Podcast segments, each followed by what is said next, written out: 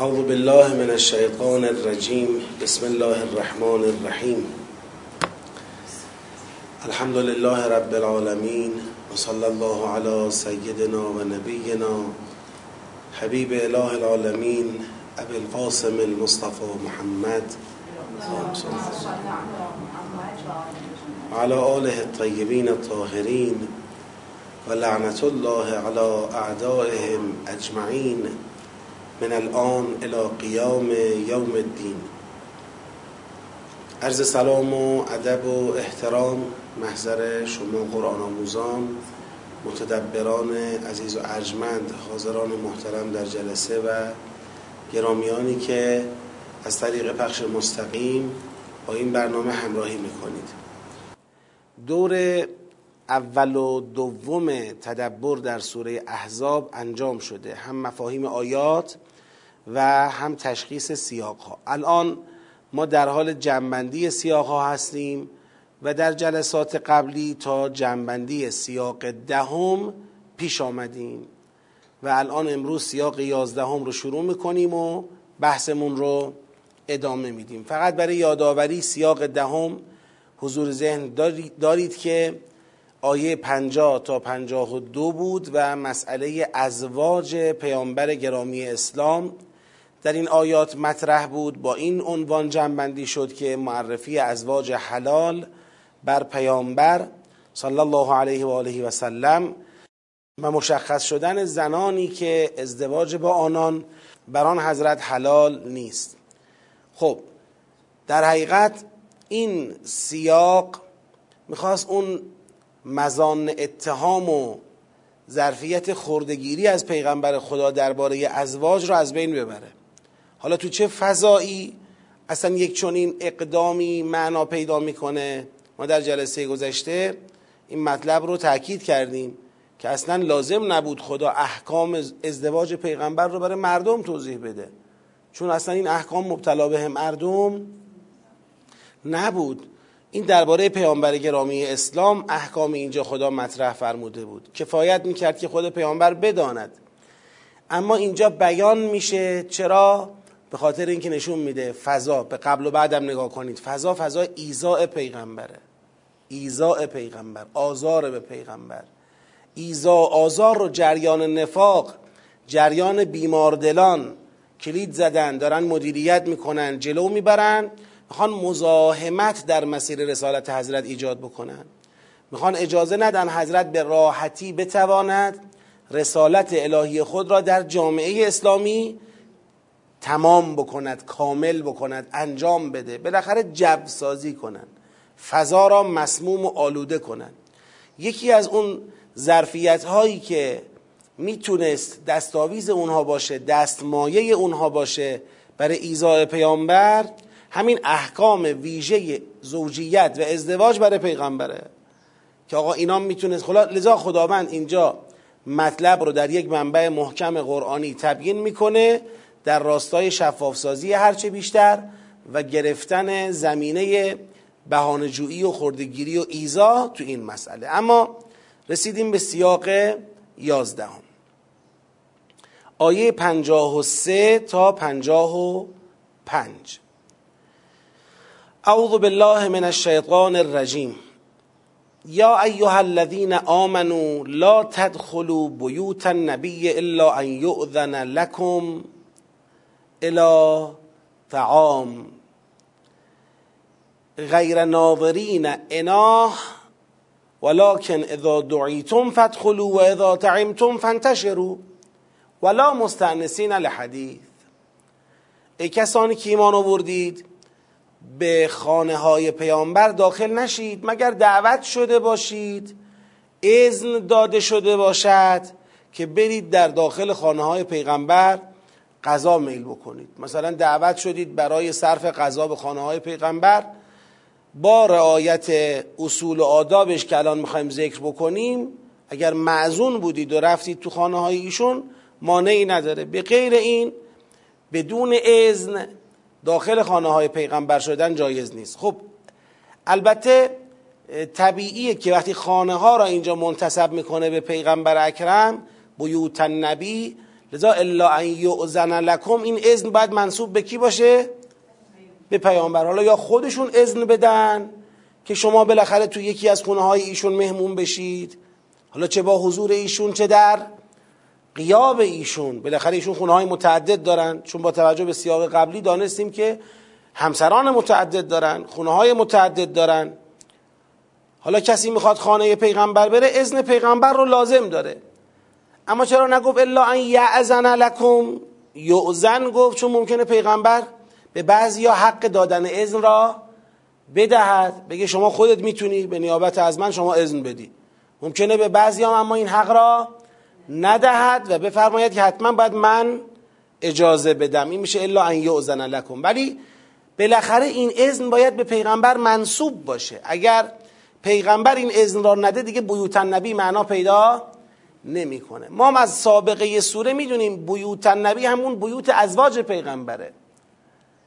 و قرنفی بیوت کنه اون جایی که بحثایی بود راجع به همسران پیغمبر اونجا مضاف الیه بیوت می‌شد کنه یعنی همسران پیغمبر.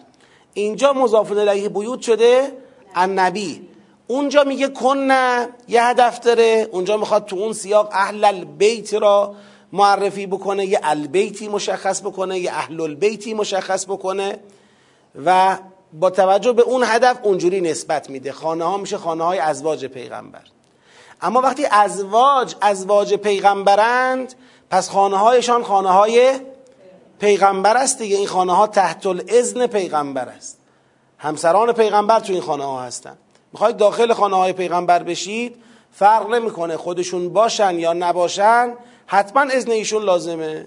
اگر اذن دادن که شما بتونید برید تو خانه های ایشون هر کدام از خانه هاشون سر سفره بنشینید اون موقع اشکالی نداره. بله بله بله بله. منتها ممکنه اذنش رو پیغمبر به صاحبانش داده باشه. بله. اون البیت هم همینه. مگر از باب این که بگیم دیگه از پیغمبر چیز شده؟ بله. خب نه این ظهور در اون نداره اون وقت. بله. غیر ناظرین انا یعنی اینکه جلوتر نرید بشینید. خب حالا که ظرف غذا رو میارن زودتر بریم بشینیم. به شما اذن دادن تشریف بیارید نهار تشریف بیارید شام. خب بالاخره یه عرفی داره دیگه. حالا چهار ساعت جلوتر برم بشینم اینجا که مثلا قرار شام بیارن یا مثلا قرار نهار بیارن. نه خیر. ولکن اذا دعیتم فدخلوا و اذا تعمتم فانتشروا. هر وقت که خوانده شدید بفرمایید داخل هر وقت که میل فرمودید پراکنده بشید. یعنی می‌خواد ببینید اون روح معنا مشخصه. ادامهشو ببینید. ولا مستعنسین الحدیث چرا من میگم جلوتر نرید دیرتر بیرون نیاید؟ چون نمی‌خوام برید اونجاها رو بکنید پاتوق صحبت کردن. بعضی خیال می‌کنن مستعنسین الحدیث یعنی حتما با پیغمبر. نه آقا. خانه های پیغمبر پیغمبر خانه های متعدد داره. همسران پیغمبر هم هر کنون واسه خودشون بالاخره تو اقوام مختلف گروه های مختلف جایگاه دارن پایگاه دارن. محل رفت آمد خانه های پیغمبر. اولا این رفت آمد باید تحت کنترل خود پیغمبر باشد.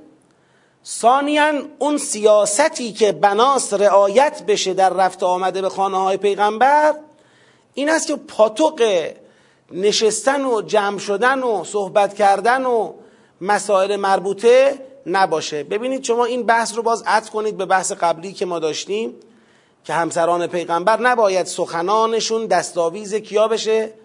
بیماردلان که لا تخضعن بالقول فیطمع الذی فی قلبه مرض. خب یعنی که اونا هم ممکن بود یه حرفایی یک موازهی یه صحبتایی که بهانه بشود برای بیماردلان این نیازمنده به اینه که یک سیاستی وجود داشته باشه برای رفت آمد به بیوت پیغمبر و یک کنترلی. هم کنترل می‌خواد هم سیاست می‌خواد.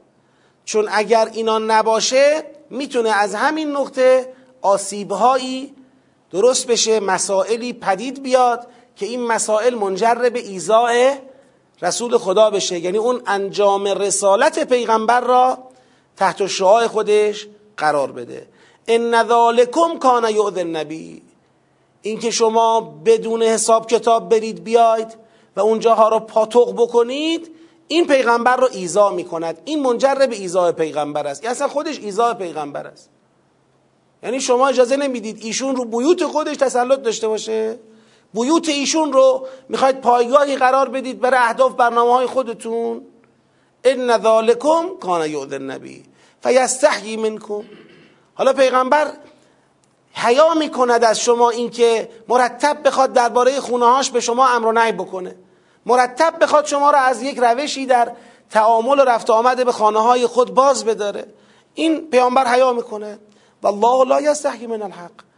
اما خدا که از حق حیا نمی کند حالا پیغمبر چون خودش زینفع تو این ماجرا ممکنه برداشت های دیگری بشود از تذکراتی که میده بالاخره اون سراحت لحجه را در کنترل این ماجرا نمی‌تونه داشته باشه. اما خدا که می‌تونه داشته باشه. والله لا یستحی من الحق. و اذا سألتموهن متاعا فاسألوهن من وراء حجاب. حریم اخلاقی هم تو خونه های پیغمبر حفظ بشه. آقا بله ما گفتیم النبی اولا بالمؤمنین من انفسهم و ازواجه امهاتهم. اما این ازواجه امهاتهم تلقی نشه که خب حالا احکامی که در تعامل با مادرمون داریم که حالا دیگه مثلا مادر لازم نیست از فرزند حجاب کند فرزند لازم نیست با مادر حریم بگیرد با همدیگه راحتن رفت آمد می‌کنن. اینا خیال کنیم حالا اینا ازواج پیغمبر مادران مؤمنینن دیگه ما هم احساس آزادی بکنیم. اینطوری نیست. اذا سألتموهن متاعا باز ببین داره حریم کنترلی این. فاسالوهن من وراء حجاب. باید در هر تعاملی با اونها حرفی باشون دارید کاری باشون دارید. سخنی ازشون می‌خواید بشنوید متایی می‌خواید از اونها مسئلت کنید. متا ما قبلا هم در سوره نور گفتیم لزوما کالا نیست. باید از من وراء حجاب یعنی در تعامل در معاشرت من وراء حجاب. ذالکم اطهر لقلوبکم و قلوبهن. این برای شما و برای اونا پاکیزه تره. خب حالا اگر اینطوریه کسی بیاد بگه ما فکر می‌کردیم مادرن. پس معلوم شد به اون معنا مادر نیستن. پس ما دیگه فردا شاید بتونیم حتی پیغمبر از دنیا رفت ما هم بتونیم با همسرانش ازدواج بکنیم. یه همچین نگاهی یه همچین طمعی هم به وجود بیاد. همچین طمعی هم به وجود بیاد. حالا چه؟ خدای نکرده با وفات پیغمبر مثلا چه با طلاق دادن؟ همچین طمعی به وجود بیاد. باز برخلاف اون سیاستی است که خدا می‌خواد حاکم کنه بر پیغمبر. لذا میگه و ما کان لکم ان تعذو رسول الله. شما حق ایزا ندارید. ولا ان تنکه او ازواجه من بعده. و حق نکاح با ازواج ایشون بعد از ایشون رو هم ندارید ابدا به هیچ عنوان. ان ذالکم کان عند الله عظیما. همانا این مسئله نزد خدا جرم بزرگی محسوب میشه گناه عظیمی محسوب میشه. پس در این دو تا تعبیر اذا سالتموهن متاعا فاسالوهن من وراء حجاب. و اون تعبیر ما کان لکم ان تعذوا رسول الله ولا ان تنکحوا ازواجه داره یه حد وسطی تعریف می‌کنه. میگه نه به اون معنا مادر در نظر بگیر از نظر احکامی که فکر کنی دیگه هجاب و حریم لازم نیست. نه به این معنا در واقع ایشون رو نه حالا که اینو ما نفی کردیم نه به این معنا در نظر بگیر که بشود فردا با او بعد از پیغمبر ازدواج کرد. پس ازدواج باهاش نمیشه کرد همونطور که با مادر هیچ وقت نمیشه ازدواج کرد. در عین حال مادر به اون معنایی که هجابم نخواهد نیست. ببینید تنظیم می‌کنه.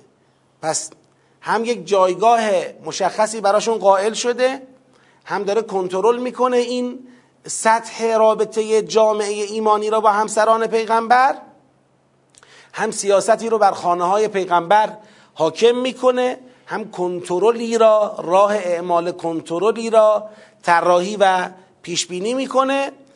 بعد میاد میفرماید ان تبدو شیئا او تخفوه. حالا ما این مطالبی که راجع به خانه های پیغمبر گفتیم چه شما آشکار کنید چه مخفی کنید فان الله به کل شیء علیما. خدا کان به کل شیء علیما. خدا نسبت به همه چیز عالمه.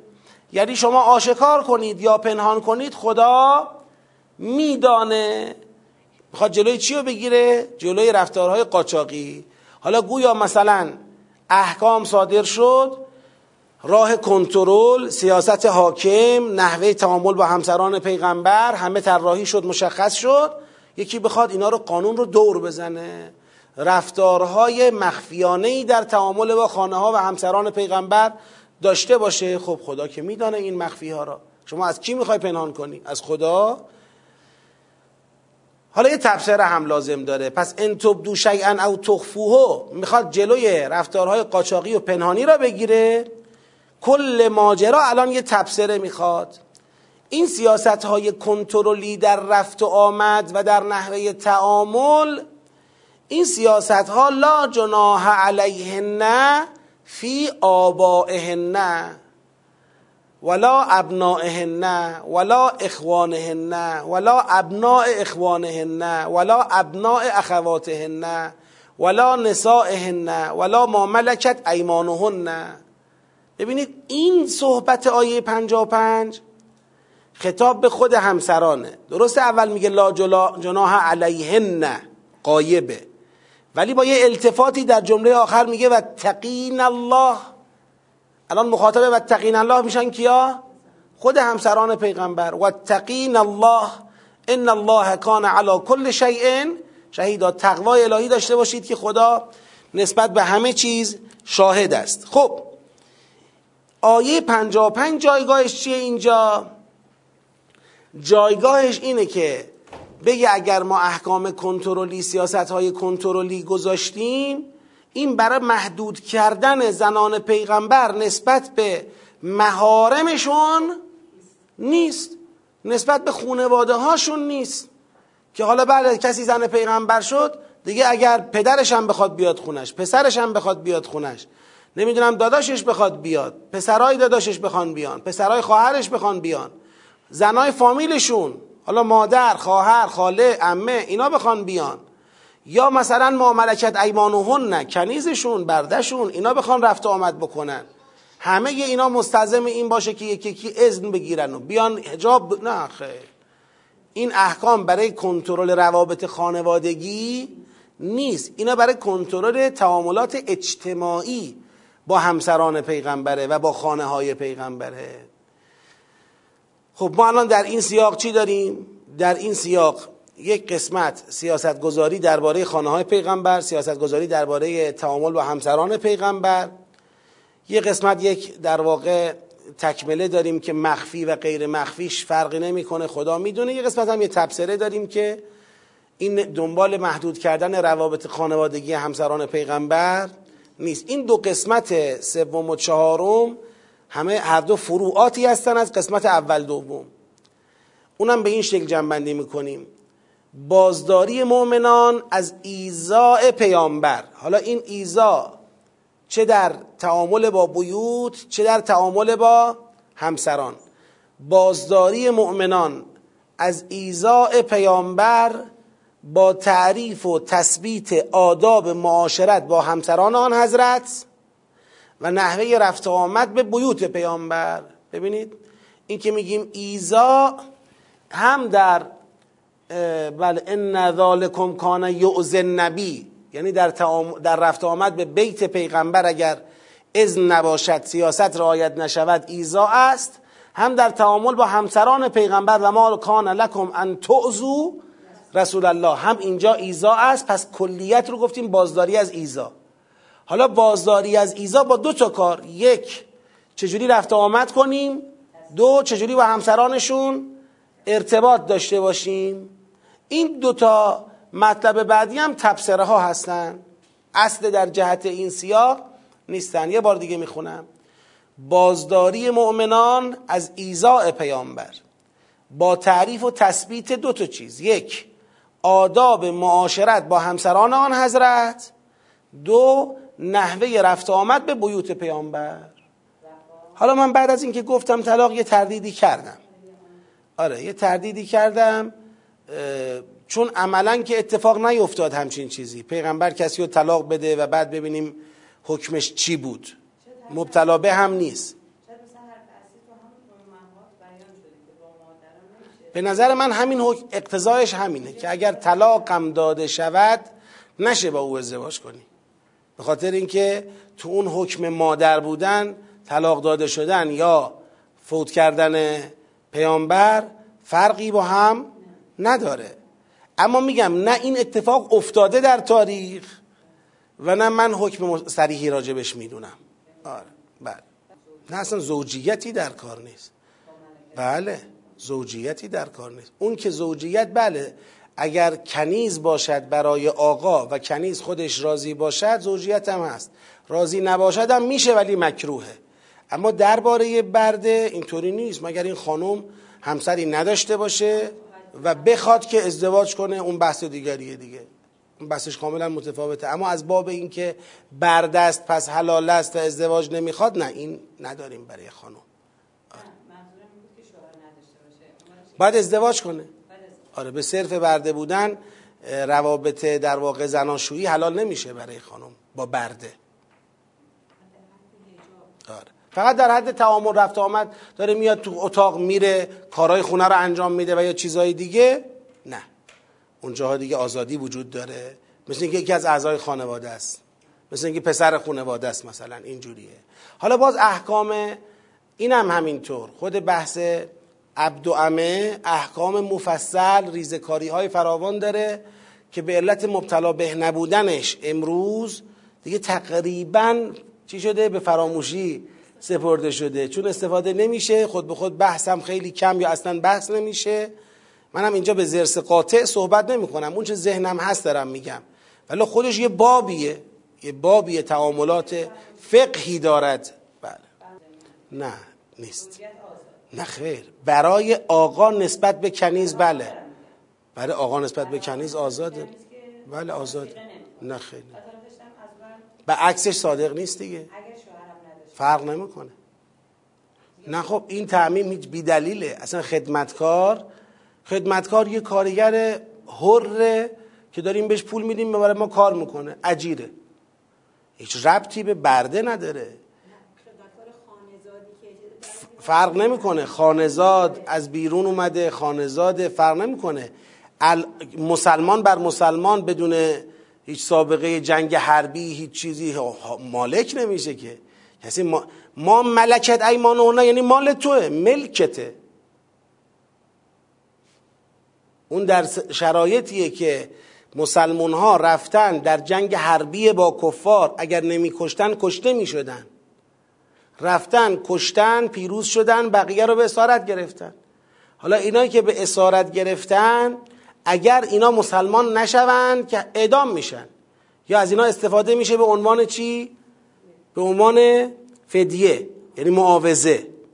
اما اگر مسلمان شدند اون وقت اینها در واقع در جامعه اسلامی به عنوان نیروی کار تحت مالکیت مسلمین قرار می‌گیرند و با یه ضوابطی که اسلام تعریف کرده مثلا کفاره صدقات مستحب و غیره به تدریج چی میشن اینا؟ آزاد میشن و تو متن جامعه اسلامی به زندگیشون می‌پردازن. حالا تو این وسطی که تو این فاصله ای که اینا در ملک یمین یک مسلمانن یعنی مملوک یک مسلمانن رفته از بازار در واقع خرید و فروش این اسرای اینطوری اسرایی که تو جنگ حربی بودند و الان اسیر شدند و مسلمان شدند خریده ای رو. این برده را یا این کنیز را خریده. حالا یه وقت کنیز خریده. برده داره در خونه خودش برخه کاراش انجام میده. میگه اگر شما آقایی کنیز دیرم خریداری کردی امکان رابطه زناشویی با او هست. هرچند اسلام میگه رضایت خودشو در نظر بگیر. اینجور نباشه که شما مثلا بدون در نظر گرفتن رضایت او مکروهه سوره نور اینو توضیح داده. خب؟ حالا یه وقت برده ای گرفته برده خونه که مثلا نون بخره آب بگیره کارای خونه رو بکنه. کارای باغچه رو انجام بده کارای سنگین رو انجام بده. خودش مثلا توان نداره خانومش توان نداره. خیلی خوب. حالا این برده بنا باشه که خانومه دائما حجاب بکنه تو خونه که این داره رفت آمد می‌کنه. خب طبیعتا مشکله. اینجا دیگه در رفت آمده به خونه مثل بچه های این خونه میشه. این ملک یمین این خونه است.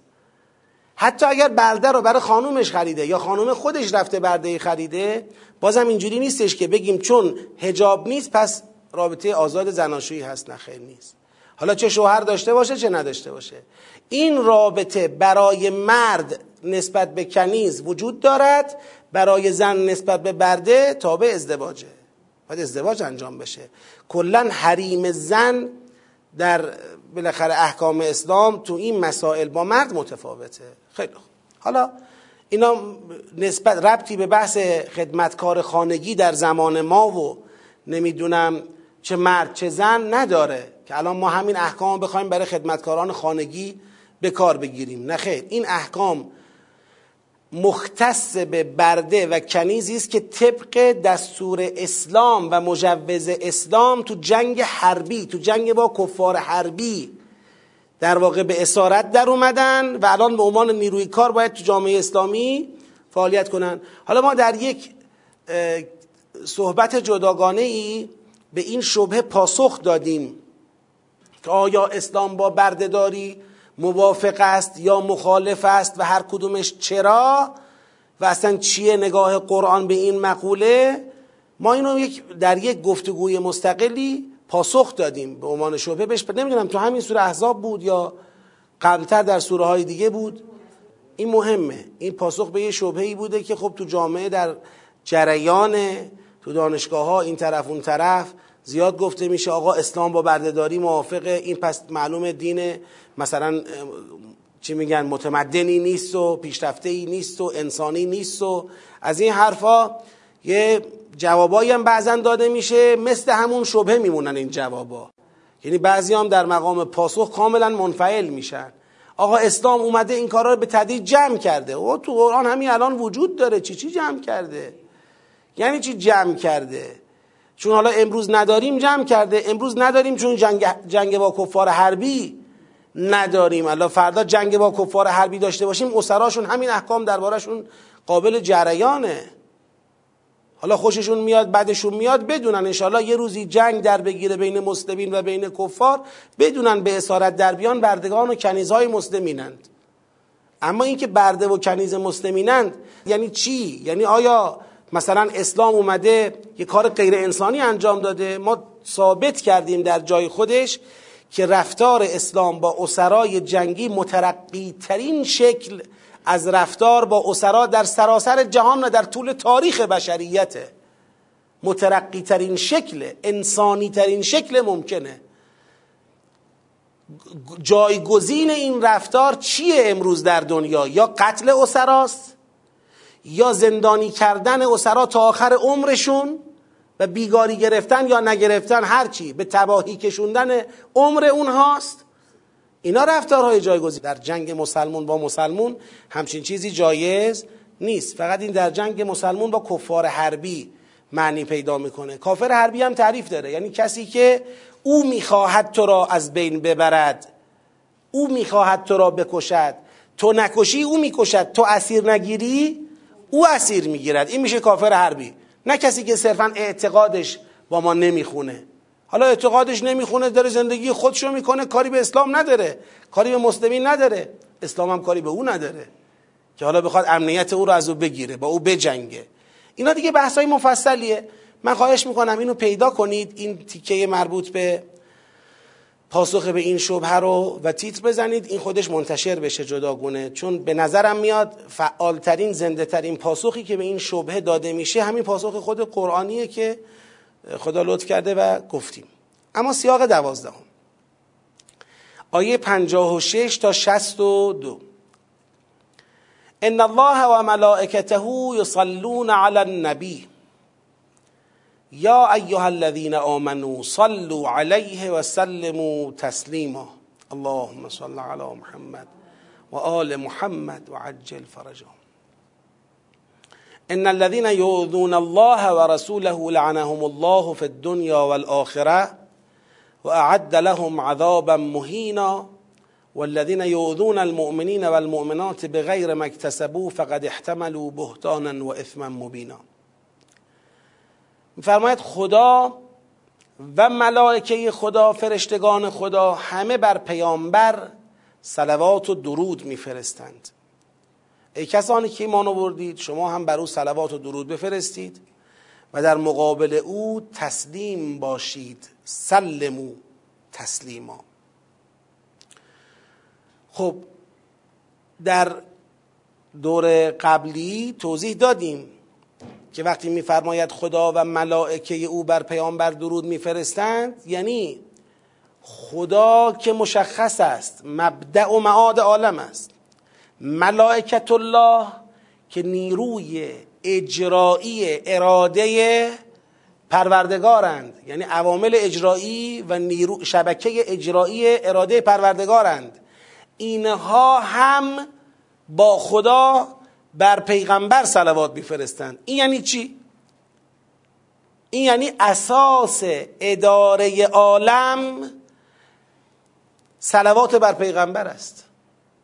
صلوات بر پیغمبر یعنی چی؟ یعنی خداوند عالم را در اون جهتی مدیریت می کند در اون مسیری مدیریت می کند که این مسیر عاقبتش مقصدش همین فلسفه خلقت یعنی رسول خداست. لولا کلما خلقت الافلاک. تو هدف خلقتی. رسیدن به تو قرار گرفتن در خط تربیتی منتهی به تو جهت دادن عالم به سوی تو که مقصدی و کمال مد نظر برای بشریتی. هدف خلقته.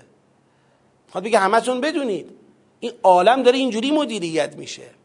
خدا و ملاکه او بر پیامبر درود میفرستن.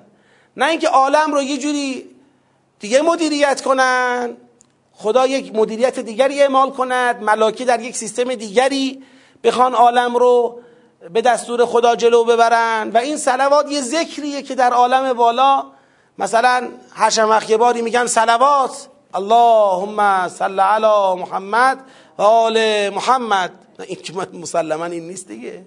این سلواتی که اینجا ازش صحبت میشه این داره از حقیقت تدبیر عالم پرده بر میداره.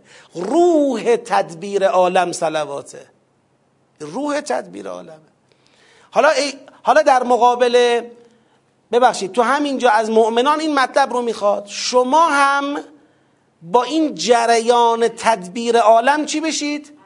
همراه بشید. صلو علیه یعنی شما باید همینطوری باشید. یعنی شما چیزی که از مؤمنان خواسته می شود اینه که به اختیار به اختیار خودشون. ان الله و ملائکته تکوین عالم است. حالا اون قسمت تشریع که اختیار مؤمنانه خدا به مؤمنان میگه شما به اختیار خودتون بیایید با این تدبیر تکوینی عالم چه بشوید؟ بگید. هماهنگ بشوید. شما به اختیار خودتون بیاید تو این مسیر حرکت بکنید. و لازمه همراه شدن با روح عالم یعنی سلوات تسلیم محض بودنه. تسلیم باشید دیگه. یعنی در مقابل هر چه که پیغمبر میفرماید تسلیم. چه برای امر چه در مقام امر چه در مقام نهی هر چه که میفرماید تسلیم. مسلمو تسلیمو. دیگه یک عامل درونی یا بیرونی که بهانه قرار بگیره ما یه جایی از پیغمبر فرمون رو بچرخونیم این ورتر یا اون ورتر یا جا بمونیم یا کج بریم یا عقب بیایم نجایز نیست تسلیم. یعنی با پیغمبر برو. می‌خوای به سعادت برسی؟ تو این مسیر برو وای نستا. سلمو تسلیمو ببینید در مقابل این همراهی با سلوات چه جریانی قرار می‌گیره؟ جریان ایزا. یعنی اگر کسی تو جریان توی این رود جاری سلوات همراه با روح عالم حرکت نکرد این ارزیابی میشه در زمره ایزا کنندگان ان الذين یؤذون الله و رسوله. این ایزا خدا و پیغمبره. چرا ایزا؟ مگه خدا رو میشه اذیت کرد؟ مگه خدا رو میشه اذیت کرد؟ یعزون الله و رسوله. مگه خدا رو میشه اذیت کرد؟ چی می‌خواد بگه این یعزون الله و رسوله؟ خب وقتی خدا عالم رو داره این وری مدیریت می‌کنه و شما ساز مخالف می‌زنی این مثل این میمونه که داری برای خدا چی درست می‌کنی؟ برای خدا درسته درست می‌کنی برای خدا زحمت درست می‌کنی. بله خدا هیچ وقت نه زحمتی به خدا می‌رسد نه اذیتی از کسی به خدا می‌رسد. بارها خدا فرموده و ما ظلمونا ولکن کانو انفسا. ضررش به خودت می‌رسه. ولی داری برنامه های خدا را تو گویا در تلاشی برنامه های خدا اجرا نشود. خب خیلی این برای خودت بده که تو عامل ایزایی برنامه های خدا محسوب بشی. اونی که با این جریان همراهی نمی‌کنه این عامل ایزایی برنامه های خدا و به تبع رسول خدا محسوب میشه. اینا لعنهم الله فی الدنیا و الاخره. لعنهم الله. یصلون لعنهم الله. تو همین سوره داشتیم که خدا و ملائکه بر شما مؤمنان چه کار می‌کنن؟ سلوات میفرستن. این سلوات فرستادن بر مؤمنان با توجه به این لعنهم الله اینجا. پس هر کی با سلوات خدا و ملائکه بر پیغمبر همراه شد خدا و ملائکه بر او هم سلوات میفرستن. او هم حرکت میدن تو این مسیر. اما کسی همراه نشد شد ایزا اومد تو جریان ایزایی قرار گرفت این مشمول لعنت خدا قرار می‌گیره. در دنیا و در آخرت. از رحمت خدا بی بهره میمونه و به عذاب می‌رسه. میفته تو زبالدانی تاریخ. کسانی که با جریان پربرکت سلوات که روح تدبیر عالم است هماهنگ نمی‌شوند اینا مشمول لعنت خدا در دنیا و آخرتند و خدا براشون عذاب مهین آماده کرده عذاب خار کننده آماده کرده. و بعد در آیه بعدی این ایزاء الله رسول را توسعش میده بازش می‌کنه. میگه البته ایزاء مؤمنین و مؤمنات هم محکوم به همین حکمه. یعنی شما چه با خدا و پیغمبر بخوای ساز مخالف بزنی چه با مؤمنانی که اهل همراهی با خدا و پیغمبرند چه با مؤمنانی که اهل صلوات بر پیغمبرند چه با اینا؟ فرق نمی‌کنه حکم همون حکمه. والذین یؤذون المؤمنین والمؤمنات به غیر مکتسبو کسانی که بی جرم و بی گناه مؤمنان را مورد ایزا قرار می‌دهند یعنی اون چه سزاوار نیست درباره مؤمنان می‌گویند فقد احتملوا بهتانا و اثما مبینا. اینا هم دارن رو دوش خودشون بهتان و گناه آشکاری رو حمل می‌کنن. چی می‌خواد بگه؟ می‌خواد بگه آقا اینا بسنده نمی‌کنن به اینکه با ایزای پیغمبر و تخریب شخصیتی پیغمبر بخوان مانع تحقق اهداف رسالت ایشون بشن. به این بسنده نمی‌کنن بلکه مؤمنان همراه با پیغمبر خدا رو هم دارن تحت ایزا قرار میدن. حالا اینجا یه حریمی وسیعتر از اون چه که در سیاق قبلی مطرح شد لازم میاد. اون سیاق قبلی مربوط به بیوت پیغمبر بود. نشون میده که در این سوره این ایزاهایی که انجام میشه چه تهمتهایی که زده میشه چه ایزاهایی که انجام میشه و چه راه های کنترل و نجاتی که مطرح میشه همشون یه جورایی با مسائل اخلاقی چی هند؟ بگید. در ارتباطند. یعنی این مسائل حیثیتی و اخلاقی تویش دخالت داره. بذار الان راه حل رو ببینید. یا ایها النبی ای پیامبر حالا نسبت به این ایزا. ایزایی که راجع به پیغمبر داره روا داشته میشه یا راجع به مردان و زنان مؤمن چکارش کنیم؟ یا ایها النبی قل ازواجک و بناتک و نساء المؤمنین هم همسرانت هم دخترانت هم زنان مؤمنان همه. به همشون بگو یدنین علیهن من جلابی بهن. بگو این پوشش های خود را به خودشون نزدیکتر کنن. این هجابشون رو محکمتر بگیرن. ذالک ادنا ان یعرفن فلا یؤذین. این مناسبتر است که اینا به همین حیا و به همین پوشش و به همین نجابت شناخته بشن در نتیجه از معرض ایزا دور بمانند و کان الله غفورا رحیما. کان الله غفورا رحیما یعنی خدا قصد بهانهگیری تو این حوزه درباره اینها را ندارد. هدف حمایتیه. بهشون بگو بیشتر محکمتر مراقبه. پوشش خودشون باشن تا در معرض ایزا قرار نگیرن. و این کسانی هم که دارن تو این مسیر ایزا در واقع فرایند ایزا را مدیریت می‌کنن اینا هم بدانن لم ینته المنافقون والذین فی قلوبهم مرض والمرجفون فی المدینه اگر منافق ها بیمار دل ها شایع پراکن های در مدینه اینا اگر دست از این جریان ایزایی که می‌خواد مزاحمت در اهداف پیغمبر درست بکنه بر ندارن لنغرین نکبه تو را علیه اونها میشورانیم ثم لا یجاورونک فیها الا قلیلا. طوری تو را علیه اونها به میدان می آوریم که نتونن دیگه در مدینه جز مدت اندکی مجاور تو بمانند ملعونین. ملعون شمرده می‌شوند اینما ثقفو اخذو و قتلو تقتیلا. کاری نکنن که دستور بدیم هر جا پیداشون کردید بگیرید بکشیدشون.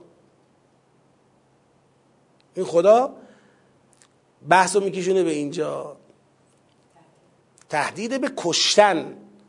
یعنی اگر از پس ببینید فضا را می‌خوام درک بکنید فضای ایزاع سازمان یافته دارای رویکرد ضد اخلاقی است برای زمینگیر کردن پیغمبر و مؤمنان. این فضاست تا جایی که از آزار و های خیابانی و تو کوچه و این طرف اون طرف هم بگید پرهیز نمی‌کنن این ایزا کنندگان تا یه جاییش نرم افزاریه مثل اینکه فقط اما از یه جایی به بعدش ممکنه مثلا بخوان با متلک پراکنی با دست انداختن. نمی‌دانم. بگید بگم. بالاخره سایر مزاحمت هایی که میشه برای پیغمبر و مؤمنان با روی کرده اخلاقی ایجاد کرد. به همه اینها گویا این جریان رو آوردن. یه جریان تشکیلاتی سازمان یافته در واقع مدیریت شده با رویکرد ایزایی برای زمین, زمین گیر کردن پیغمبر و مؤمنان به این شکل. لذا خدا در پایان میگه اگه دست بر ندارن اون وقت ما تو را دستور بهت میدیم که تو علیه اونها قیام بکنی با اونها برخورد نظامی بکنی و اونها را از مدینه اخراج بکنی. اون وقت ملعونانه هر جا پیدا بشن گرفته میشن و کشته میشن. مجبور میشن برای نجات از کشته شدن از مدینه پا به فرار بگذارن. لا یجاورونک فیها الا قلیلا. چطور اتفاق میفته؟ با همین ملعونین اینما ثقفو اخذو و قتلو تقتیلا. وقتی این اجرا شد خود به خود اونا در میرن دیگه. مدینه رو تخلیه می‌کنن. سنت الله فی الذین خلو من قبل ولن تجد لسنت الله تبدیلا این سنت خداست درباره گذشتگان و تبدیل هم نداره. یعنی اگر کسانی حجت برشون تمام شد و دست از ایزاء انبیا بر نداشتن بدونن که حکم خدا درباره اونها قاطعانه چی میشه؟ اجرا میشه. که ما در همین جای بحثی که در واقع داشتیم با همین آقای بازرگان سر مسائل مربوط به اجرای حکم قتل یا تهدید به قتل در اسلام در قرآن یکی از آیاتی که ما براشون خوندیم همینجا بود. گفتیم الان اینا قتل این کسانی که اینجا خدا تهدیدشون می‌کنه به قتل اینا قتلی مرتکب صحبت از قتل نیست. دارن چیکار می‌کنن؟ ایزا حرکات ایزایی انجام میدن. اما حرکات ایزایی که در این پازل کلی جامعه داره منجر به بیثباتی حکومت اسلامی بیثباتی اهداف رسالت و عدم تحقق اهداف رسالت زمینگیر شدن پیغمبر و همراهان پیغمبر احساس ناامنی پیامبر همسرانش دخترانش زنان مؤمنین. خب همین فضا بنا باشه ادامه پیدا کنه عملا منجر به چی میشه؟ منجر به سقوط و فروپاشی و این مسائل میشه در حکومت اسلامی درباره مؤمنان و درباره پیامبر. خب حالا بگیم چون اینا آدم نکشتن خب بشینیم نگاه کنیم دیگه. نصیحت کنیم سخنرانی کنیم فقط. خدا میگه سخ... نصیحت ها رو انجام دادم دست برداشتن که برداشتن. اما لعلم ینتهه. اگه دست بر نداشتن. خواستن همین جریان رو با همین شدت و حدت ایزاییش بگید ادامه بدن. اون وقت ما تو را علیه اونها میشورانیم. لنغرینک بهم. آقا این تهدید پوچ که نیست. یعنی واقعا اگر دست بر نمی داشتن خدا این کار را می‌کرد. لنغرینک بهم. ثم لا یجابرونک فیها الا قلیلا. ملعونین اینما ثقفوا اخذوا و قتلوا تقتیلا. به عنوان ملعونها هر جا پیداشون می‌کردن اون وقت گرفته می‌شدن و کشته می‌شدن. خب این حکم دیگه حکم قرآنیه دیگه. شما که می‌خواهید بگید هیچ جور قتلی اعدامی جز به قتل ما نداریم. آقا ول فتنتو اکبر من قتل. اینجور نیستش که شما بگی همیشه فقط قتل جوابش قتله. گاهی فتنه از قتل گناهش بیشتره و برای خوابوندن فتنه اسلام مجوز قتل میده. به پیغمبر حاکم شرع. نه به اینکه هر کس خودش بخواد دستوری اجرا بکنه نه. هرج و مرج نه. تو بحثی که اینا این همه شانتاج درست کردن هنوزم رهانه می‌کنن امام رحمت الله علیه چرا برای سلمان رشدی حکم اعدام صادر کرد؟ چرا برای مرتدین حکم اعدام صادر میشه؟ آقا این مرتدی که حکم اعدام برای صادر میشه اونیه که اومده تو میدان فتنگری و الا کی می‌دونه کی دینش چیه؟ اما شروع می‌کنه هی تو جامعه برای ترویج خودش تبلیغ خودش اثبات خودش تختعه خدا تختعه پیغمبر تختعه قرآن. هیچ چیزی هم جلو دارش نیست. چیکارش می‌کنن تو بیای صلاح یک دین را و یک امت دینی و مسلمان را به بازی بگیری مقدسات یک ملت عظیم را به بازی بگیری باعث فتن انگیزی ها دو دستگی ها دعواها و ریخته شدن خونها بشوی. بعد تهش بخوان برای تو حکم اعدام صادر کنن بگی ای اسلام دین خشونته. بعد ما بگیم نه آقا اسلام دین خشونت نیست ما منظوری نداریم. اتفاقا به همین معنایی که شما میگید هست. خشونت در مقابل مفسدین خشونت در مقابل فتنگران خشونت در مقابل انسانهای بی منطق منافق شایع افکنی که نمی‌خوان هیچ وقت حق به ثبات و استقرار برسه. بله اسلام با اینا تعارف نداره. حکمش هم صادر می‌کنه دستش برسه اجرا هم می‌کنه. این هم همه بدونن. پس اگر نمی‌خواید مشمول حکم قتل یا حکم اعدام از جانب اسلام قرار بگیرید حریم و حدود اسلام را رعایت بکنید. دین خودتون خودتون می‌دونید. می‌خوای بلکه یه نفر خواست بره جهنم. خب بره جهنم. ما که به زور نمیگیم همه به زور باید برن بهش. تو می‌خوای بری جهنم؟ برو جهنم. می‌خوای کافر باشی؟ کافر باش. کافر زندگی کنی کافر بمیری خود دانی. و ما علیک الا البلاغ. گفتی؟ تمام.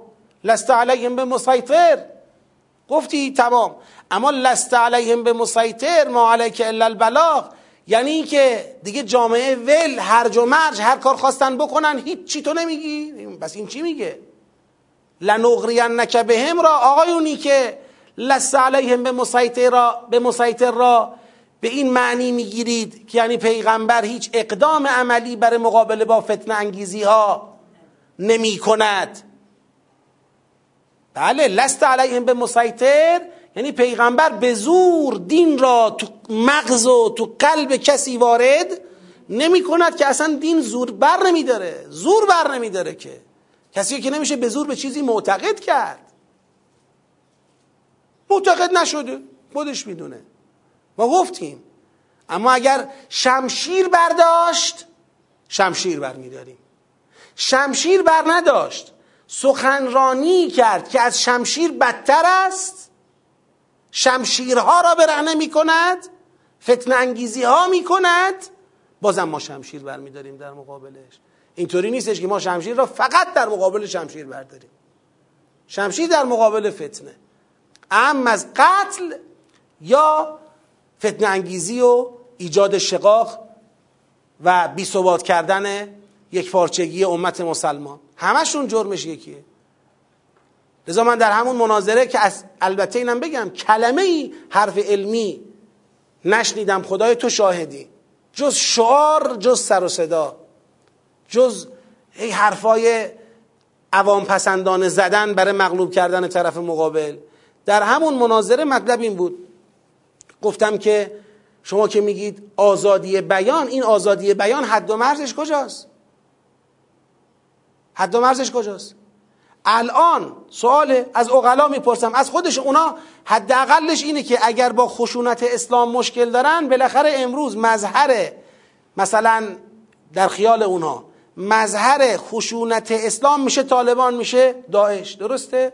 داعش یک نمونه ای از خشونت همون خشونت بیمنطقیه که اینا به اسلام می‌خوان نسبتش بدن. داعش هم درست کردن که بگن همینو میگه اسلام. اسلام این خشونت بیمنطق رو میگه. خب؟ مگه همینو نمیگن؟ خیلی خوب. میگم حالا همین داعش سوال کردم ازشون. نیان تو ایران آدم بکشن. آدم نکشن. چیکار کنن؟ سخنرانی کنن. یعنی بیان مدرسه تأسیس کنن مؤسسه تأسیس کنن کلاس برگزار کنن یارکشی کنن سخنرانی کنن تو دانشگاه ها تو دبیرستان ها تو خیابونا. جایزه بدن به کسایی که میان سراغشون پول پخش کنن. آ انقدر حقوق بد میدم. بیای تو کلاس های ما تعلیمات ما رو ببینی.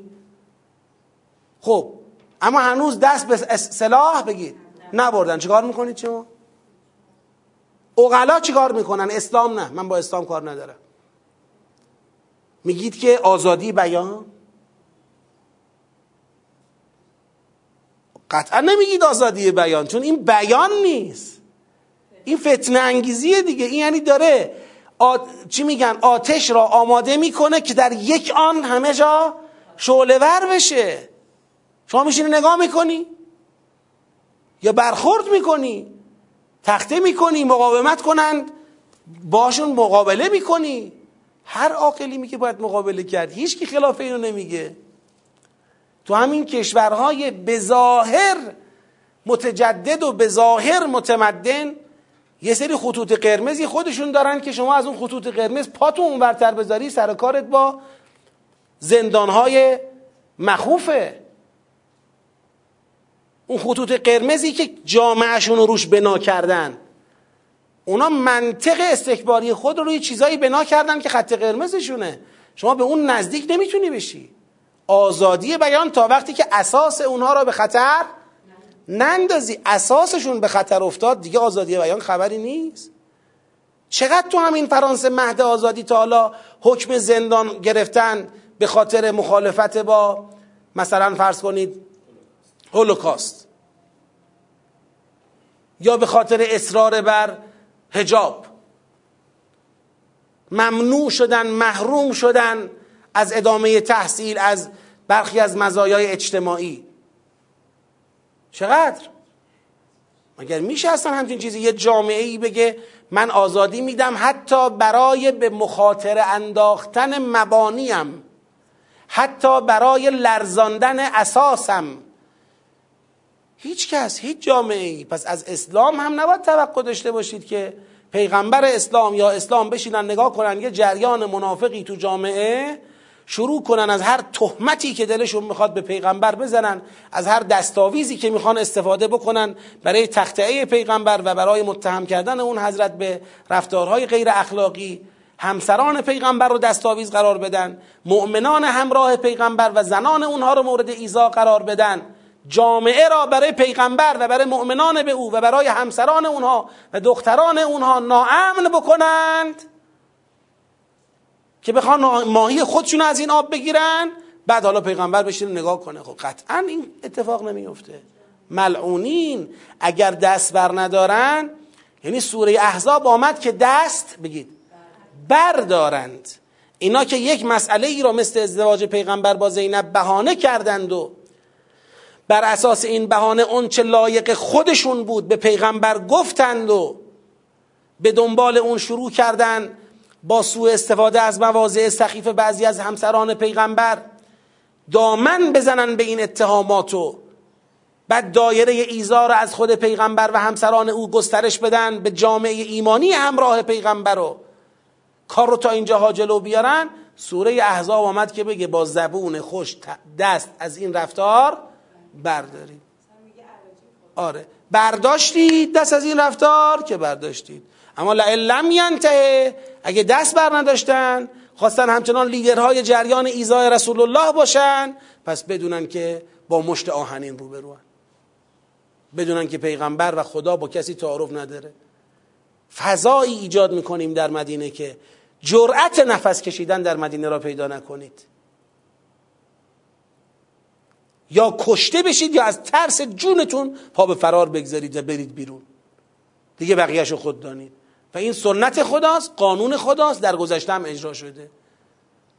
خدا علکی در مقابل رفتارهای این شکلی شما میدان رسالت را به نفع شما خالی خب پیغمبر خیلی دارن فشار میارن. حالا بیا لاغلی خورده بهانه هاشون رو چیکار کنیم؟ کم کنیم. حالا پیغمبر درست گفته بودم با زینب ازدواج کن نمی‌خواد. باید این کار انجام بدی. به هیچ عنوان هم اجازه نمیدم کسی بخواد با شانتاج درست کردن و سر صدا کردن بخواد یک مورد حتی که چند بار من در جلسات قبلی تاکید کردم یک مورد حتی به نظر کوچک و ساده را بخواد از رسالت چه کنه؟ متوقف کنه سانسور کنه جلوشو بگیره و ترس ایجاد کنه از اینکه پیغمبر تبلیغ رسالات الهی بکنه. اونم جالبه. موردی که خدا روش دست گذاشته موردیه که خیلی می‌تونست به ظاهر دستاویز و بهانه باشه برای همینایی که می‌خوان پیغمبر را چیکار کنن؟ متهم بکنن. اینا می‌خوان متهم کنن به امور غیر اخلاقی؟ چه بهانه ای؟ اگر بنا بر این بود که خدا با اینا رابیات با این جریان مزاحم خدا رابیات دیگه بعد اینجا بگید. را می اومد دیگه جاش هم اینجا بود. اما خدا میگه من و ملائکم داریم پیغمبر رو می‌بریم. اومدید تو مسیر که اومدید. نیومدید جا موندید خواستید در مقابل این جریان سنگاندازی کنید مزاحمت ایجاد بکنید با مشت آهنین خدا طرفید. با لعنت خدا در دنیا و آخرت. اون لعنت در دنیا و آخرت دنیاش میشه همین. ملعونین اینما ثقفو. این همین لعنت است. ببینید. لعنهم فی الدنیا و الاخره. ملعونین اینما ثقفو. اخذو و قتلو تقتیلا. چی شد جنبندی این سیاق؟ ما در قسمت اول از جریان سلوات در عالم و در مقابلش جریان ایزا خدا صحبت کرده. یه جریان سلوات در عالم داریم یه جریان ایزا در مقابل اون داریم. جریان سلوات جریانی است که مؤمنان در اون حضور دارن. جریان ایزا جریانی است که مزاحمت برای پیغمبر و مؤمنان به ایشون ایجاد میشه. خب این جریان سلوات که هماهنگه برای مقابله با جریان ایزا راهکار میده. راهکار اول راهکار حفاظتی در خود جامعه ایمانیه که شماها خودتون رو یه مقدار جمع جور بکنید محکم بگیرید که خلاصه این موزی ها نتونن برای شما به سادگی مزاحمت ایجاد کنن؟ ذالکه ادنا ان یعرفن فلا یعزینه اما از این ورم پیغمبر بدونن اینا اگه بخوان دست بر ندارن من دیگه نمی‌تونم بگم که بله خب همه پیغمبر و همسران ایشون و دختران ایشون و مؤمنان و همسرانشون و دخترانشون همه دیگه بشینن تو خونه ها بذاریم میدون رو بدین دست اینا. اینطوری نیست. بنابراین باشه اینا خودشون رو جمع و جور نکنن با ما طرفن. چی شد؟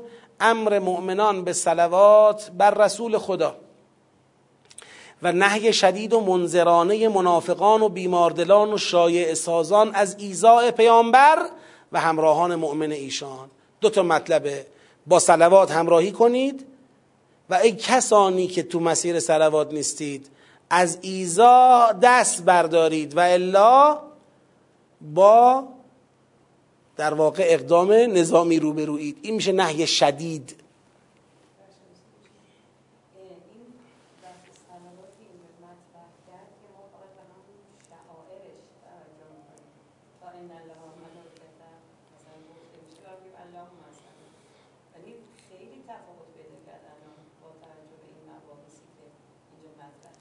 بله مطلب درسته. ببینید سلوات که گفته میشه یه وقتایی خب این آیه خونده میشه ما هم سلوات میفرستیم درست هم هست لازم هم هست.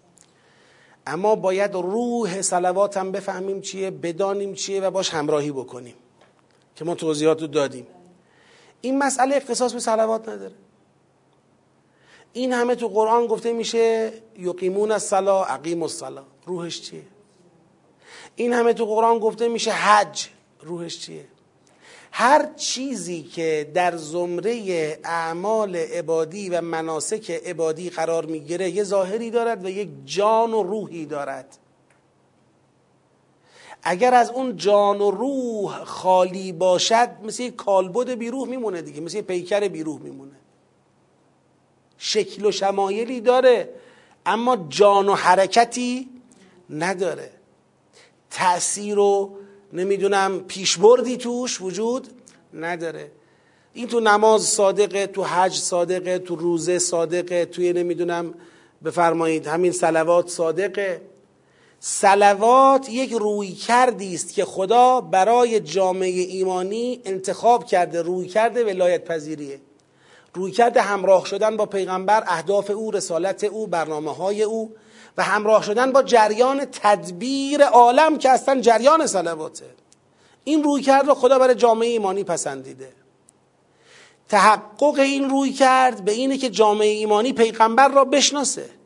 اهداف پیغمبر را بدانه. با اهداف پیغمبر حد اکثر همراهی را به خرج بده. که کتاب شناخت پیغمبر اهداف پیغمبر چگونگی همراهی با پیغمبر قرآنه. این اصلا تحقق روی کرده سلوات در جهان جز با ترویج قرآن فهم قرآن التزام عملی به قرآن ممکن نیست. حالا ممکنه ما بیایم یه وقتی این روح سلوات را بخوایم ندیده بگیریم و به ذکر سلوات اکتفا کنیم. شبیه همینه که روح نماز را ندیده بگیریم به ظاهر نماز اکتفا کنیم. خدای نکرده در این صورت حتی می‌تونه باعث وبال بشه. چه اینکه ارعیت الذی یکذب بالدین فذلک الذی یدع الیتیم ولا یحض علی طعام المسکین فویل للمصلین. او مسکین نمی نوازد یتیم میراند ولی وای بر نمازگزار. چرا وای بر نمازگزار؟ چون نمازش شد وبالش. نمازی که بنا بود او را تربیت کند. برای یتیم نوازی برای توجه به مسکین این کار رو نکرد. وقتی این کار رو نکرد میشه وبال. آقا فقره او ما تیسر من القرآن. یا یتلون کتاب الله. اما رب تال القرآن و القرآن و یلعنه. چه وقتی چه بسیار کسی قرآن تلاوت می‌کنه قرآن لعنتش می‌کنه. چرا قرآن لعنتش می‌کنه؟ چون شد وبال. تلاوت قرآن هدفی داشت. اون هدف وقتی محقق نشد و جامون و ولش کردی بله هیچ کدوم ما نمی‌تونیم مطلق به هدف برسیم ما همین که تلاش کنیم برای اون هدفه. دنبالش باشیم خب؟ وقتی تلاوت قرآن از روح خودش خالی شد که روح تلاوت قرآن التزام به شریعته. وقتی از روح خودش خالی شد همون تلاوت قرآن موجب لعنته.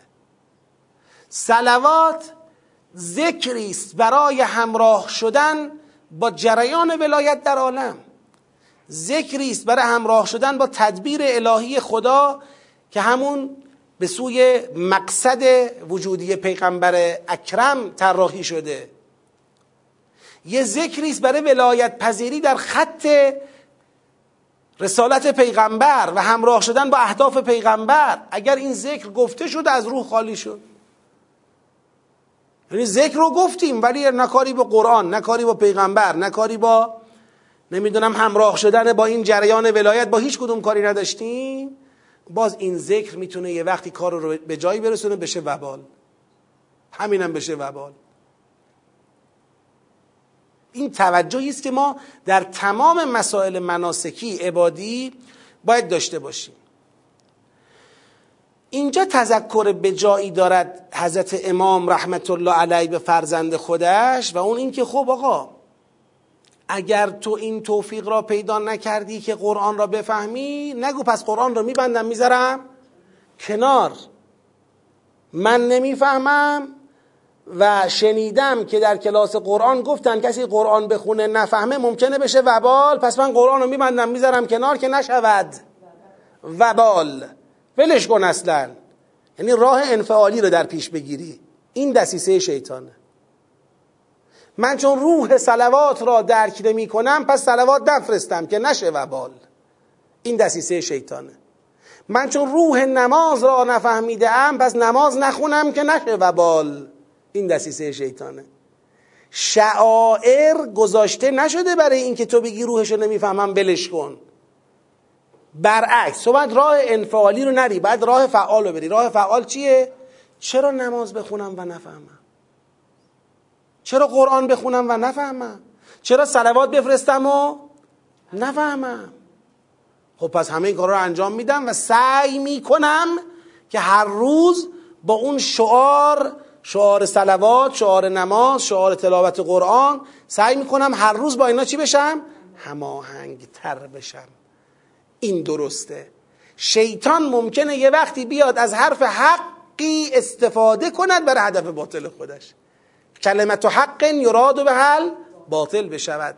بیاد بگه آقای فلانی قرآن مگه برای فهم نیست؟ میگه چرا؟ تو می‌فهمی؟ نه. پس به چه دردت می‌خوره؟ هیچی. پس بذارش کنار. باشه. یعنی شیطان تو رو از قرآن جدا کرد. با چه مقدمه ای قرآن برای فهم نیست مگه؟ این مقدمه درست بود. اما نتیجه غلط شد. مسیر درست چیه؟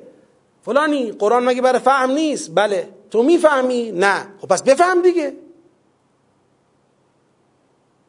بفهم دیگه. چرا نتیجه می‌گیری؟ قرآن بذار کنار. خب بفهم.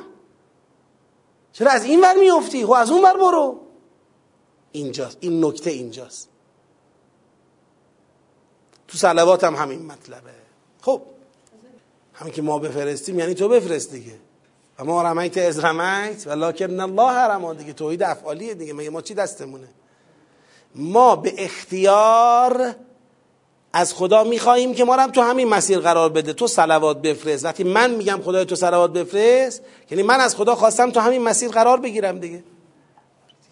آره روشن. خب بریم جلو. سیاق 13 هم آیه 63 تا 68 یسأل و کناس و عن الساعه خب یه تهدید یه لعنت مال دنیا بود. لعنهم الله فی الدنیا و الاخره دنیاشو فهمیدیم ملعونین عین ما ثقفو اخذو و قتلو تقتیلا. حالا آخرت چی؟ اما مثلا یه نفر به ذهنش خطور می‌کنه اگه دنیاست یه کاریش می‌کنیم. میجنگی به جنگ تا به جنگیم. اینجا یه سوالی پیش میاد. آخرت چی؟ آخرت کیه؟ چجوری قرار خدا با اینا تعامل بکنه؟ با همین جریان ایزایی؟ این برای تثبیت اون تهدید است. لعنهم الله فی الدنیا و الاخره تثبیتی می‌خواد. مال اون پایه آخرتیش. یسألک الناس عن الساعه پس کی قیامت میشه؟ قل انما علمها عند الله. بگو علمش پیش خداست. و ما یدری که لعل الساعته تکون قریبا چه می‌دونی؟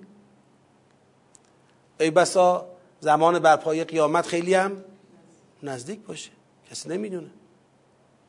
یه دفعه به آنی خدا اراده کرد قیامت را اجرا کنه اجرا می‌کنه. کسی نمی‌تونه بگه چرا؟ به چه حقی؟ چه اجازه ای هنوز من قرار بود فردا برم نمی‌دونم مثلا فلان کار انجام بدم. تموم شد دیگه. جمع شد دنیا. خب ان الله لعن الکافرین. اما ببینید لعنهم فی الدنیا و آخرت پس پایه قیامت را تثبیت می‌کنه که بگه لعنت قیامت رو مطمئن باشید سر جاش هست. ان الله لعن الکافرین و اعد لهم سعیرا. خدا کافران رو لعنت کرده و آتش برافروخته قیامت براشون آماده کرده. خالدین فیها ابدا. برای همیشه در قیامت در جهنم جاودانن. لا یجدون ولیا ولا نصیرا. هیچ سرپرستی هیچ یاوری پیدا نمی‌کنن روز قیامت که میفتن تو جهنم. یوم تقلب وجوههم فی النار. روزی که چهره های اونها در آتش این بر اونور میشه. یقولون اون روز میگن یا لیتنا اطعنا الله و اطعنا الرسول ببینید یعزون الله و الرسول. اون روز میگن یا لیتنا اطعنا الله و اطعنا الرسول. کاش ما این جریان ایزا رو دنبال نمی کردیم کاش از خدا و پیغمبرش اطاعت می کردیم و قالو ربنا اون روز میگن پروردگار ما انا اطعنا سادتنا و کبرانا ما یه غلطی کردیم نفهمیدیم. ما دنبال بزرگانمون را افتادیم. دیدیم بزرگان ما آقاهای ما اشراف ما اینا دارن مسیر ایزا رو میرن. ما با اونا همراه شدیم. فاطلون السبیلا اونا غلط رفتن ما هم به گمراهی کشوندن. ربنا آتهم ضعفین من العذاب. خدایا اونا رو دو برابر عذاب کن. دو برابر عذاب کن. این ضعفین تو این سوره کد قبلیش مال همسران پیغمبر بوده و من و من چی؟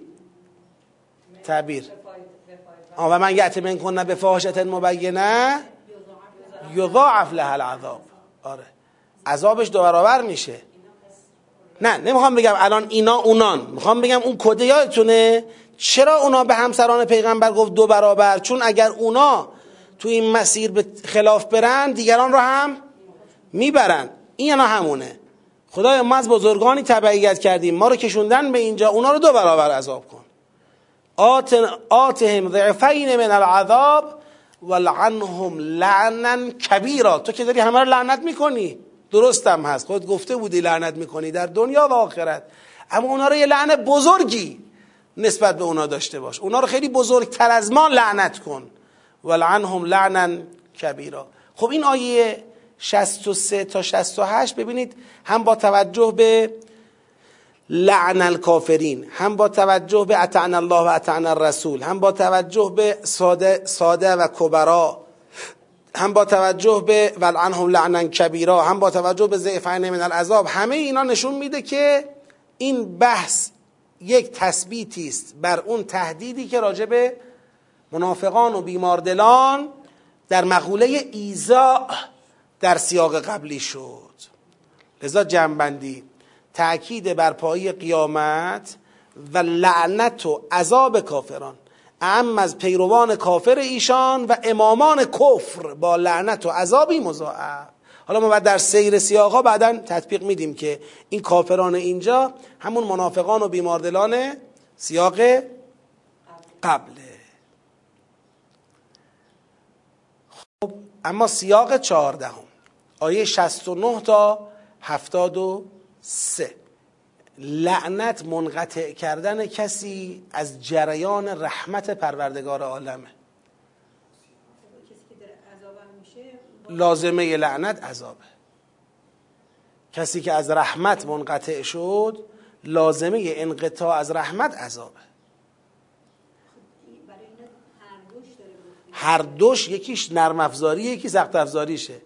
لعن اون اراده خداست به قطع کردن او از عذاب. عذاب تحققشه. اینجا نیستش که یه قسمت لعنت یه قسمت عذابه. همون عذاب جلوه لعنی است که گفته نشد ولی هست. کسی مشمول غضب نمیشه جز با لعنت. غضب مال لعنته. کسی اگر رفت فردا تو جهنم یعنی لعنت شد. اصلا از هم جدا نمیشه. عذاب پروردگار از لعنت او جدا نمیشه. لعنتش هم از عذاب جدا نمیشه. تشدید بیانیه تاکید بیشتره. من یه بار دیگه تکرار می‌کنم. لعنت و عذاب با همن. چه ذکر بشه چه ذکر نشه. اگر یه جای مثلا مثل این میمونه که جهنم با آتش با همه درسته؟ مگه میشه جهنم باشه آتیش نباشه؟ میشه؟ یا آتیش باشه تو قیامت جهنم نباشه؟ میشه؟ اما در سوره برود چی میگه؟ میفرماید که عذاب جهنم و لهم عذاب الحریق. خب حریق چیه؟ جهنم چیه؟ و حریق همون جهنمه. تو جهنم آدم میسوزه دیگه. حریق مال جهنمه. پس چرا الان میگه عذاب جهنم و عذاب حریق؟ تاکید دیگه. این تاکید در بیانه نه اینکه دو تا چیزه. یه جهنم یه حریق. در لعن و جهنم هم همینه. تاکید در بیان لعن. و الا لعن و نگه خدا. یه جایی خدا گفته آقا کافرانو می‌برم جهنم. نگفته لعنت می‌کنم. یعنی لعنت می‌کنم دیگه. نگفته. اون جایی که میگه دنبال تفاوتی توی خروجی نیستیم. دنبال علت تأکیدیم. چرا تأکید می‌کنه به لعنت؟ برای اینکه می‌خواد یک جر... تقابلی درست کنه بین جریان سلوات و جریان لعنت. می‌خواد بگه آقا بیاید توی دو تا یه جریان شناسی داره میده. بیاید تو جریان سلوات خودتون رو قرار بدید. چرا تو جریان لعنت؟ تو جریانی که خدا تدبیر کرده به سمت مقصد اعلای عالم خودتون رو قرار بدید. چرا تو جریانی که به سمت زبالدانی میره؟ به سمت جهنم میره. این یه جور ذهنیت دادن به مخاطبه برای اینکه راه بشناسه. و البته تاکید ویژه هم هست دیگه. شبیه این همه لعنت که اینجا خدای کم لعنت بارون کرده این ایزا کنندگان رو ما تو کتمان داریم. یعنی ما تو قرآن دو سه جا داریم تمرکز لعنته. یکیش همین کتمانه یکیش ایزاه.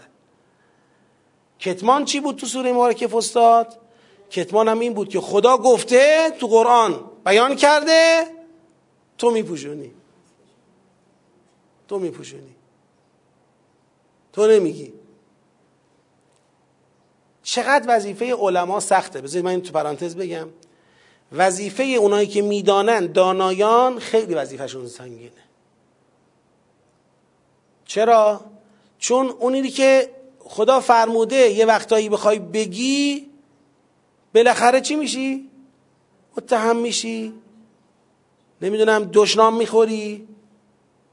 نیتهای غلط و اشتباه دربارت به وجود میاد جهت می‌گیره کلی کار میشه آقا در رأس عالمان عالم پیغمبر اکرمه ببینید یه دونه یه رسالت می‌خواد اجرا کنه چیکار کردن براش خدا سوره نازل کرده. سوره احزاب نازل کرده که پیغمبر می‌خواد یکی از رسالت های خدا رو اجرا کنه و نمی‌خوان بذارن. می‌خوان همینجا سرکوبش کنن که دیگه اهداف بعدی خودشون رو تأمین کنن. چقدر آزار دادن. ما اوزی نبیون کما اوزیت. اونقدری که منو اذیت کردن پیغمبری در عالم اذیت نشد. اونقدر که منو اذیت کردن. نمیذاشتن نمی‌ذارن. اون کاری رو که باید انجام بدم به دستور خدا به راحتی انجام بدم. این همه مانع تراشی این همه آزار اذیت. که خدا دیگه آخرش میاد اونجوری مشت آهنین نشون میده که دست بر ندارید. لیتون می‌کنم دیگه دست بر دارید دیگه. بس کنید دیگه از حد گذروندید آخه. آره. لذا توی مسیر پیغمبر تو مسیر الذین یبلغون رسالات الله ولا یخشون احدا الا الله این مسئله بالاخره خیلی کار سختیه. یعنی من من که حالا شاگرد شاگردان پیغمبرم نیستم ولی واقعا از خدا کمک می‌خوام برای خودم و برای همه کسانی که می‌خوان تو مسیر تبلیغ دین اونطور که هست قدم بردارن. دین اگر اونطور که هست خیلی ها میگن امام زمان علیه السلام اگر بیان و قرآن رو ارائه کنن دین رو ارائه کنن خیلی ها برمیگردن میگن این دین جدیده. چی میگه؟ دین جدیدی آورده. یعنی تلقی اون زمان مردم از دین یه چیزی به جد متفاوت با اون تفسیری است که امام زمان علیه السلام از دین ارائه میده. امام زمان چه کار می‌کنه؟ قرآن رو احیا می‌کنه دیگه. شما در دعای عهد می‌خونید دیگه. مشگدن لما وردن من اعلام دینه و یکی داره که اتل من احکام کتابه. اتل من احکام کتابه. مجددا لما اطل من احکام کتابک و مشیدا لما ورد من اعلام دینک. یعنی یکی از اوصاف امام زمان همینه. این میشه که میگن دین جدید. چرا؟ چون که قرآن احکام تعطیل شده قرآن را زنده می‌کنه. میگن دین جدید آورده. به خاطر همین در مقابل حضرت خیلی ها سفارایی می‌کنن. ما دیروز به یه مناسبتی یه بحثی کردیم. گفتیم آقا مثلا با استناد به روح قرآن که از وضعیت جایگاه انذار در قرآن برداشت میشه با استناد به عملکرد قرآن در سوره نور و نمونه های دیگر و با استناد به قول قرآن در سوره ساد که قضاوت را مقدمه خلافت اللهی قرار داده و فحکم بین الناس بالحق را تابعی از قدرت حاکمیت در دعاوی قرار داده. یک صفحه قرآن بود اونجا. با استناد به اینا اومدیم گفتیم قوه قضاییه از قوه مجریه چیه؟ اهمه یعنی مظهر حاکمیت اول قوه قضاییه است بعد قوه مجریه است. یه بنده خدایی پیام فرستاده که تو این مطلب نظر استاد دیگری چیز دیگریه و من نظر او را قبول دارم. مگه من نظر خودم را گفتم که شما میگی نظر استاد دیگری چیز دیگریه؟ من نظر قرآن رو گفتم. قرآن رو میزان قرار دادم حرف زدم. اگر می‌خوای شما به من جواب بدی باید جواب استدلال قرآنی منو بدی. من تعجب می‌کنم از کسانی که میگن ما داریم شاگردی می‌کنیم مثلا. سالهاست داریم قرآن گوش میدیم مثلا از درسای شما. ولی هنوز من موفق نشدم این مطلب رو به اونها یاد بدم که جواب یک ادعایی رو که استدلال قرآنی داره قرآنی بده. جواب استدلال قرآنی منو بده. یعنی چی به من میگی فلان استاد چیز دیگه ای گفته؟ تو بحث زندگی پس از زندگی هم همین شد الان هم همینه. شما بیا بگو ببینم من گفتم انذار اینطور اینطور نیست؟ بگو نیست. بعد با من صحبت کن. من گفتم سوره نور اینطوره بگو نیست بعد با من صحبت کن. من گفتم سوره ساد داره اینو میگه بگو نمیگه بعد با من صحبت کن. نمی‌تونه پیدا کنه. من اگه دارم حرف می‌زنم شاید هنوز دو سه جزء قرآن رو جا مونده و نرسیدم تموم کنم. بالای 25 6 جزء قرآن رو من کار کردم. نسبت به بقیهش هم که بیگانه نیستم. و خب شما بیا برای اینکه حرفی رو اثبات بکنی بیا قشنگ شما پایگاه قرآنی حرف تو بگو. اب نداره. اگر مثل همون بحث هنوزم خیلی ها میگن اساتید نمی‌فهمن تو می‌فهمی. آقا من همچی ادعایی نکردم. میگم بنده عرضه به قرآن کردم حرف زدم. شما بگو عرضه به قرآن کردی. و بعد حرف بزن و بعد بیایم بشینیم با هم. اگه خلاف این بود بشینیم با هم مناظره کنیم. آقا بیرا میگم بی ربط میگم منطقی تر از این. این چی میشه؟ پس این چی میشه؟ پس تو قانون اساسی چی شد؟ پس اون سخنرانی چی میشه؟ پس این استاد چی گفته؟ اه. چه شانتاژیه در مقابل حرف قرآن؟ این چه شانتاژیه؟ این چه مدل برخوردیه در مقابل حرف قرآن؟ به محض اینکه یه حرفی میشنوند که با اون چه تا امروز می‌دانستند و به اون خو کرده بودند و به اون علقه با اون داشتند متفاوت است سریعا جبهه می‌گیرن اتهام می‌زنن بعد حرف می‌زنن و توهین می‌کنن من نمی‌دونم چرا. حالا این مسئله اگر از جانب بالاخره غیر مؤمنین به قرآن باشد کفار باشد عجیب نیست. از جانب کسانی که نمیگن قرآن نه ولی با قرآن کاری ندارن بازم عجیب نیست. اما کسی که میگه قرآنیه بابا قرآنی اقلا باید بیاد با یه قرآنی قرآنی صحبت کنه. آقا شما بیا بگو فلانی استنادت به قرآن از این جهت اشتباه بوده مقالطه منو بیار بیرون. بگو مقالطه بوده اینجاش خطا بوده این مقدمت خطا بوده این استدلال خطا بوده اینجا نتیجه گیریت خطا بوده. این توقع طبیعیه. و بعد بنا باشه یه خفقان درست بکنید. بنده ای که مثلا عمرمو گذاشتم برای بحث قرآن الان نتونم از منظر قرآن صحبت بکنم. به خاطر خفقانی که شما درست می‌کنید بعد شما تو این گناه شریکید. اگه من کوتاه بیام که من گناهکارم و شما باعثش باشی شما شریکی. اجازه بدید صحبت بشه راجع به قرآن. تو این برهوت تشنگی این عالم بگذارید این آب به جریان در بیاد بابا. تا کی می‌خواید؟ اب نداره. اگر قرآن اونی که شما میگید نیست بشه تکلیف معلوم بشه. بالاخره یا شما میزانید یا قرآن میزانه دیگه. تکلیف مشخص بشه. درد بزرگی است. انشالله خدا نه خیلی وقتا اینجوری نیست. آره تو بعضی ها اینجوری هست. اونم باز عجیب نیست برای من.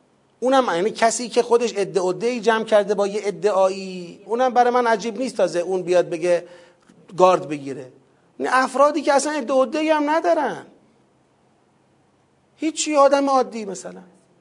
اما یه تعصبی داره یعنی یه علقه داره به یه اعتقادی به یه نگاهی به یه شخصیت هایی که تا می‌بینه یه حرفی با اونا نخون مثل اینکه میزان ذهنی او ایناست. میزان ذهنیش این چیزاست. تا می‌بینه یه ادعایی یه حرفی با اون میزان نخوند مکلف می‌دونه خودشو گارد بگیره. اصلا فرصت تحمل به خودش نمیده. فرصت تفکر به خودش نمیده.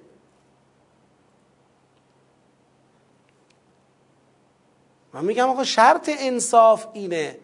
تو همون بحث مناظره که یادآوری کردم تو این بحث مناظره به ما گفتن مناظره. اگر هر کسی بود می‌رفت یه مناظره ساده انجام می‌داد. من برای اینکه مناظره کنم یه کتاب نوشتم. کل رفتم تمام صحبت های بند خدا رو گوش دادم. نه با نیت رد کردن که با نیت نتیجه گرفتن. چی میگه؟ حرفش چیه؟ بعد متونی که نوشته مطالبی که صحبت کرده. بعد ساعتها وقت گذاشتم قرآن رو مطالعه کردم تو اون موضوع. یه کتاب نوشتم رفتم دو ساعت حرف زدم. شما اگر می‌خوای یه حرفی بزنی در مقابل یه صحبتی که تکیه داره به یک نگاه کارشناسی وظیفه داری خودت اقلا مطالعه کنی یا به خودت فرصت تعمل و تفکر بدی بعد ببینی که خب حالا اشکالش کجاست. طوری بدیهی جلوه میدن که آقا مثلا آقا این طرف که حرف زده داره برخلاف مثلا بنده گویه دارم برخلاف بدیهیات حرف بزنم بدیهی و بدیهی مثل اینه که الان روزه. این میشه بدیهی. چطور شد؟ حالا اولیت قوه مجریه یا قضاییه چطور بدیهی شد؟ رأی دادن به صالح مقبول یا به اصلح چطور بدیهی شد؟ میگه اصلا اینجا بحث نمی‌خواد. آیا چه نگاهی شما درست کردید؟ خفقانه که این خب وقت تمام. ما این سیاق آخر رو می‌ذاریم برای جلسه آینده. جلسه آینده به خواست خدا جلسه پایانی سوره احزابه. لذا همه آماده باشن. ما سیاق آخر رو جنبندی می‌کنیم سیر سیاق ها رو بررسی می‌کنیم و کل سوره انشالله یک بار دیگه البته من بارها در طول تدریس سوره را جنبندی کردم. بارها این روح حاکم بر سوره را توضیح دادم فرایند سوره را توضیح دادم. اما هفته آینده اگر عمری باقی بود به عنوان جلسه پایانی جنبندی می‌کنیم. و السلام علیکم و رحمت الله و برکاته.